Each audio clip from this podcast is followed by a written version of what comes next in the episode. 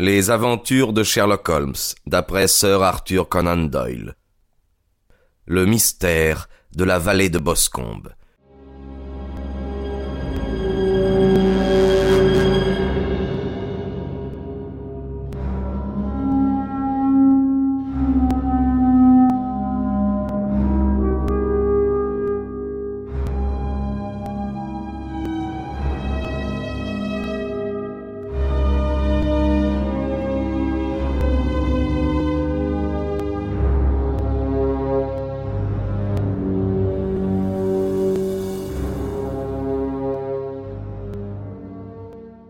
Il était tard quand Sherlock Holmes revint seul, car l'estrade avait pris ses quartiers en ville.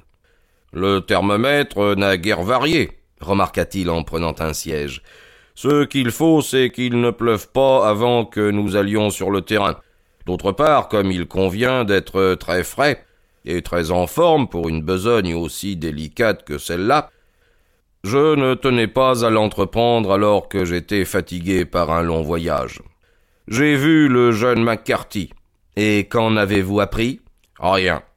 Il n'a pu vous donner aucun éclaircissement? Absolument aucun. J'étais porté à croire tout d'abord qu'il savait qui avait fait le coup et qu'il couvrait l'assassin, homme ou femme. Mais je suis maintenant convaincu qu'il est plus perplexe que n'importe qui. Le gaillard n'a pas l'esprit très prompt, bien qu'il soit beau garçon, et je crois parfaitement droit.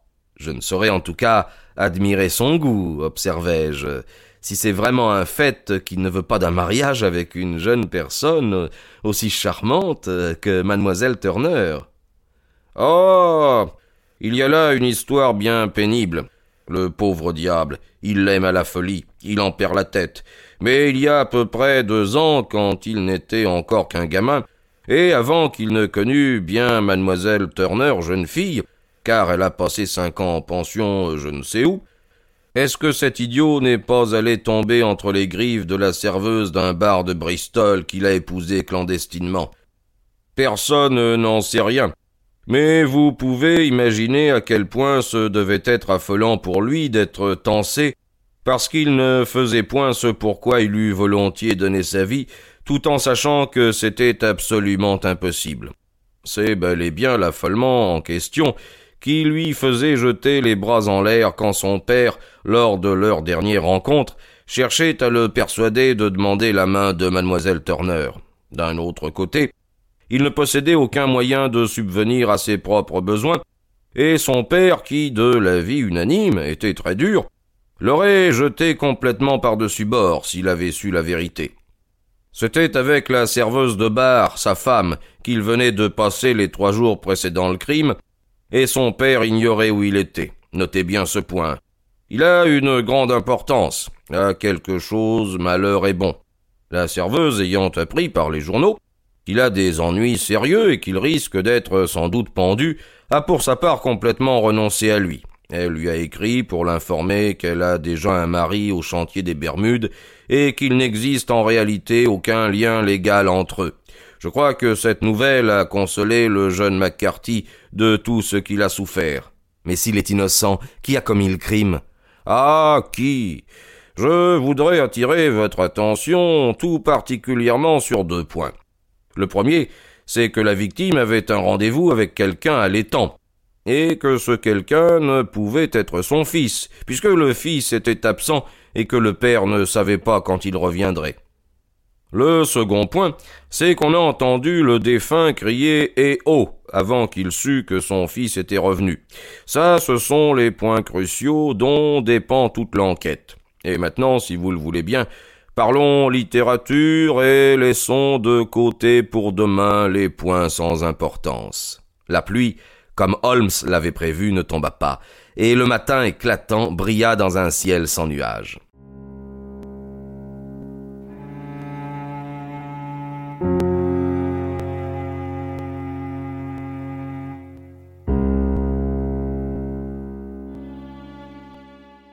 À neuf heures, l'estrade vint nous chercher avec la voiture, et nous nous mîmes en route pour la ferme d'Azerley et l'étang de Boscombe. Il y a de graves nouvelles ce matin, dit l'estrade. On dit que M. Turner est si malade qu'on désespère. Un homme d'âge mûr, sans doute, dit Holmes. Dans les soixante, mais sa constitution a été ébranlée par sa vie à l'étranger, et depuis quelque temps sa santé décline. Cette affaire a eu sur lui un très mauvais effet. C'était un vieil ami de McCarthy. Et il faut l'ajouter son grand bienfaiteur, car j'ai appris qu'il lui abandonnait la ferme d'Atherley sans réclamer aucune redevance. Vraiment? Voilà qui est intéressant, dit Holmes. Oui, et il l'a aidé de cent autres façons. Tout le monde par ici parle de sa bonté pour lui. Réellement.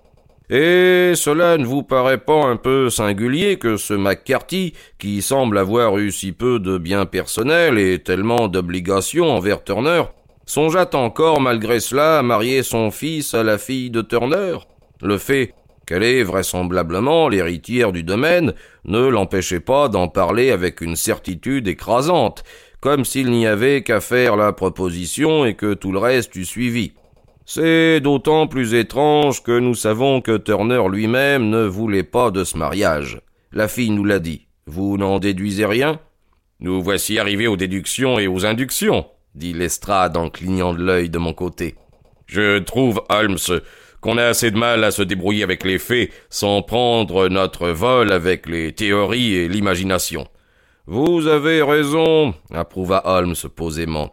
Vous trouvez qu'on a de la peine à débrouiller les faits? En tout cas, j'en ai saisi un que vous paraissez trouver difficile à retenir, répliqua Lestrade en s'échauffant un peu. Et lequel? Que McCarthy père est mort de la main de McCarthy fils, et que toutes les théories qui vont à l'encontre de ce fait sont de pure lubie, des rêvasseries au clair de lune. Le clair de lune est une chose plus brillante que le brouillard, dit Holmes en riant. Mais si je ne me trompe, voici à gauche la ferme d'Atherley. Oui, oui, oui, c'est cela. C'était un vaste bâtiment d'aspect cossu, avec ses deux étages, son toit d'ardoise et ses murs gris semés de grandes taches de mousse. Les stores baissés et les cheminées qui ne fumaient pas lui donnaient toutefois un air de tristesse, comme si le poids de cette tragédie pesait encore sur lui. Nous nous présentâmes à la porte. Puis, à la requête de Holmes, la servante nous montra les chaussures que portait son maître au moment de sa mort, et aussi une paire de souliers qui appartenaient au fils, bien que ce ne fût pas celle qu'il portait alors. Après les avoir mesurées très soigneusement, en sept ou huit points différents, Holmes se fit conduire dans la cour, et de là nous suivîmes tout le sentier sinueux qui menait à l'étang de Boscombe.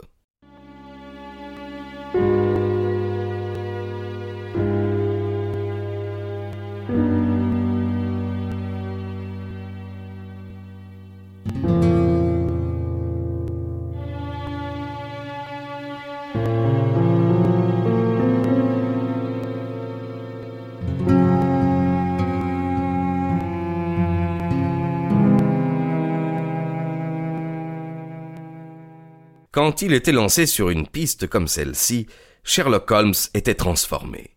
Ceux qui n'ont connu que le raisonneur, le logicien tranquille de Baker Street, n'auraient jamais pu le reconnaître. Son visage tantôt s'enflammait, tantôt s'assombrissait. Son front se plissait de deux rides dures et profondes, au-dessous desquelles ses yeux brillaient avec l'éclat de l'acier. Il penchait la tête, ses épaules se courbaient, ses lèvres se pinçaient, et les muscles de son cou puissant saillaient comme des cordes. Ses narines semblaient dilatées par cette passion purement animale qu'est la chasse, et son esprit se concentrait si intégralement sur le but poursuivi que toute question ou remarque qu'on pouvait lui adresser frappait son oreille sans qu'il y prêtât attention ou sans provoquer autre chose qu'un grognement d'impatience. Rapide et silencieux, il suivit le chemin qui traverse les prairies, puis par les bois va jusqu'à l'étang de Boscombe. Le sol était humide et marécageux, comme l'est toute cette région, et il y avait de nombreuses traces de pas tant sur le sentier que dans l'herbe courte qui le bordait de chaque côté. Tantôt, Holmes se portait vivement en avant, tantôt il s'arrêtait net, et une fois il fit tout un petit détour et entra dans la prairie. Lestrade et moi marchions derrière lui, le détective avec un air d'indifférence et de mépris, alors que moi je ne quittais pas des yeux mon ami, car j'avais la conviction que chacun de ses gestes avait un but bien défini. L'étang de Boscombe est une petite nappe d'eau entouré de roseaux de quelques cinquante mètres de large, qui se trouve au point où les terres de la ferme de Hatherley bordent le parc particulier du riche monsieur Turner. Au-dessus des bois qui le longeaient sur l'autre rive, nous pouvions voir les tourelles élancées qui indiquaient l'emplacement de la demeure de l'opulent propriétaire. Le long de l'étang, vers Hatherley, les bois étaient très épais, mais une étroite bande de terre détrempée large de cinq ou six mètres, courait entre la rangée d'arbres et les roseaux du bord.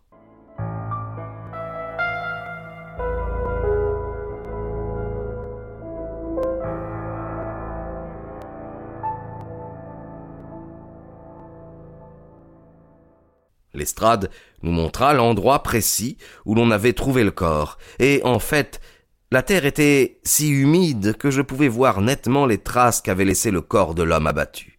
Holmes, ainsi qu'en témoignait l'ardeur de son visage et l'intensité de son regard, lisait encore bien d'autres choses dans cette herbe foulée. Il courait et virait comme un chien qui flaire une piste. Soudain, il s'en prit à mon compagnon. Pourquoi êtes-vous allé dans les temps je l'ai fouillé avec un râteau, pensant qu'il pourrait s'y trouver une arme ou un indice quelconque. Mais comment diable Assez, assez, je n'ai pas le temps. On le trouve partout, votre pied gauche légèrement tourné en dedans. Une taupe même le verrait, et il se perd parmi les roseaux. Oh, que la chose eût été simple, si je m'étais trouvé ici avant qu'il ne vienne comme un troupeau de buffles pataugés de tous côtés. C'est ici que le gardien est venu avec les siens près du corps, ils ont recouvert toutes les empreintes de pas à trois mètres à la ronde. Mais voici trois parcours distincts des mêmes empreintes. Il tira une loupe de sa poche et s'allongea sur son imperméable pour mieux voir sans cesser de parler pour lui-même plutôt que pour nous. Voici les pas du jeune McCarthy. En deux occasions il marchait et une fois il courait, car les semelles sont profondément imprimées et les talons à peine visibles. Cela confirme son récit. Il a couru quand il a vu son père à terre. Et voici les pieds de son père alors qu'il allait et venait de ci de là. Mais tiens, qu'est-ce que ceci? C'est la crosse du fusil, alors que le fils restait là à écouter. Et ça là, ah Qu'avons-nous là? Des bouts de souliers. Des bouts de souliers, et carrés encore. Des souliers tout à fait extraordinaires. Ils vont, ils viennent, ils reviennent. Ah oui, bien sûr, pour le manteau. Maintenant, d'où venait-il? Il se mit à courir à droite et à gauche, tantôt perdant, tantôt retrouvant la piste, jusqu'au moment où nous fûmes à quelque distance de l'orée du bois et au pied d'un grand hêtre, le plus gros des arbres du voisinage. Holmes se dirigea vers l'autre côté du tronc et une fois encore s'aplatit avec un petit cri de satisfaction. Longtemps, il resta là à retourner les feuilles et les brindilles sèches, à ramasser pour le glisser dans une enveloppe ce qui me parut être de la poussière. Il examina à la loupe non seulement le sol, mais même l'écorce de l'arbre, aussi haut qu'il pouvait atteindre. Une pierre rugueuse gisait dans la mousse. Il l'examina aussi soigneusement et la garda. Après quoi, en suivant un petit sentier à travers bois, il aboutit à la grande route où toutes les traces se perdaient.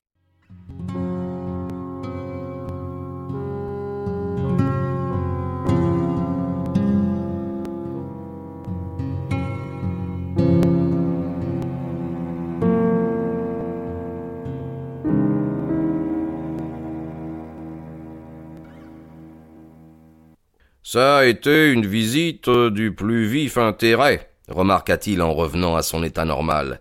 Je suppose que cette maison grise à gauche est celle du gardien. Je crois que je vais y aller dire deux mots à Moran et peut-être écrire un petit billet.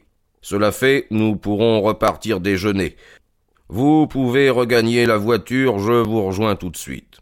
Il s'écoula à peu près dix minutes avant que nous ne remontions en voiture et que nous ne retournions à Ross. Holmes tenait toujours la pierre qu'il avait ramassée dans le bois. Ceci peut vous intéresser, Lestrade, dit-il en la lui tendant. C'est avec cela que le crime a été commis. Je n'y vois aucune trace. Mais il n'y en a pas. Alors, euh, comment le savez-vous? L'herbe poussait sous cette pierre. Elle n'était là que depuis quelques jours. Il n'y avait aucune trace indiquant qu'on l'eût enlevée d'un endroit quelconque. Et elle correspond bien aux blessures. Il n'y a pas trace d'une autre arme. Et le meurtrier? C'est un homme grand, un gaucher, qui boite du pied droit. Il porte des souliers de chasse à semelles épaisses et un manteau gris. Il fume des cigares indiens et il a en poche un fume-cigare et un canif émoussé. il y a encore quelques autres indices, mais ceux-là peuvent suffire à orienter nos recherches. Lestrade se mit à rire. Je demeure sceptique, hélas. Les théories, c'est très joli, mais nous avons affaire à un jury d'anglais qui ont la tête dure. Nous verrons, répondit Holmes avec calme. Travaillez selon votre méthode à vous, je travaillerai selon la mienne. Je serai très occupé cet après-midi, et sans doute retournerai-je à Londres par le train du soir. Et vous laissez votre enquête inachevée? Ah non. Achevée. Mais le mystère. Éclairci. Qui donc est le criminel? Le monsieur que j'ai décrit. Mais qui est-ce? Ce ne sera sûrement pas difficile de le trouver. La région n'est pas tellement peuplée. Lestrade haussa les épaules. Je suis un homme pratique, et je ne puis vraiment pas courir le pays à la recherche d'un gaucher qui boite. Je serai la risée de Scotland Yard. Fort bien, dit Holmes tranquillement. Je vous aurai donné votre chance. Vous voici chez vous. Au revoir. Je vous laisserai un mot avant de m'en aller.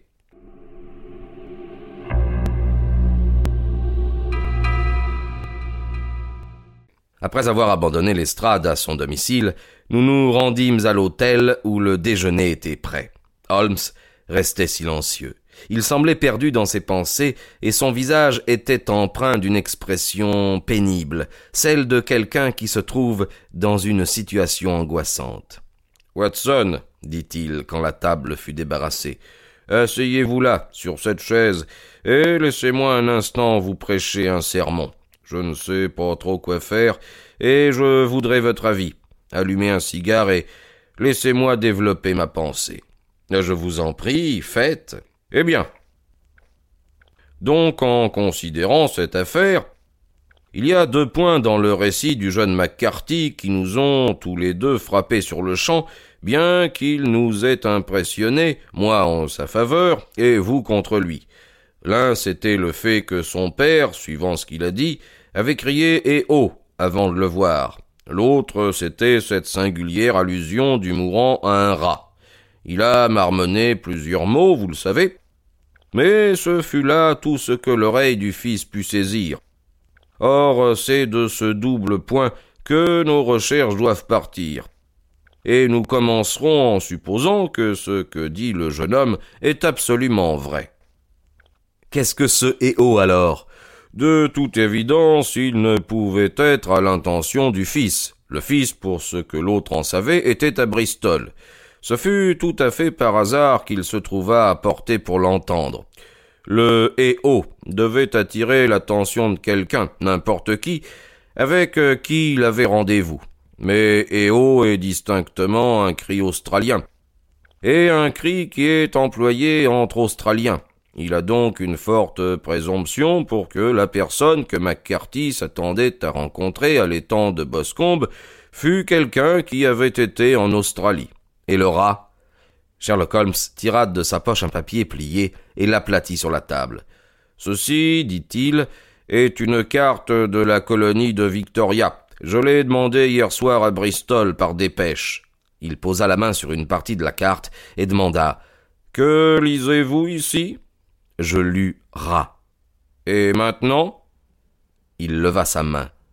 Balara. Exactement. C'est là le mot que l'homme a prononcé et dont le fils n'a saisi que la dernière syllabe. Il essayait de prononcer le nom de son assassin, un tel de Balara. C'est merveilleux, m'écriai-je. C'est évident.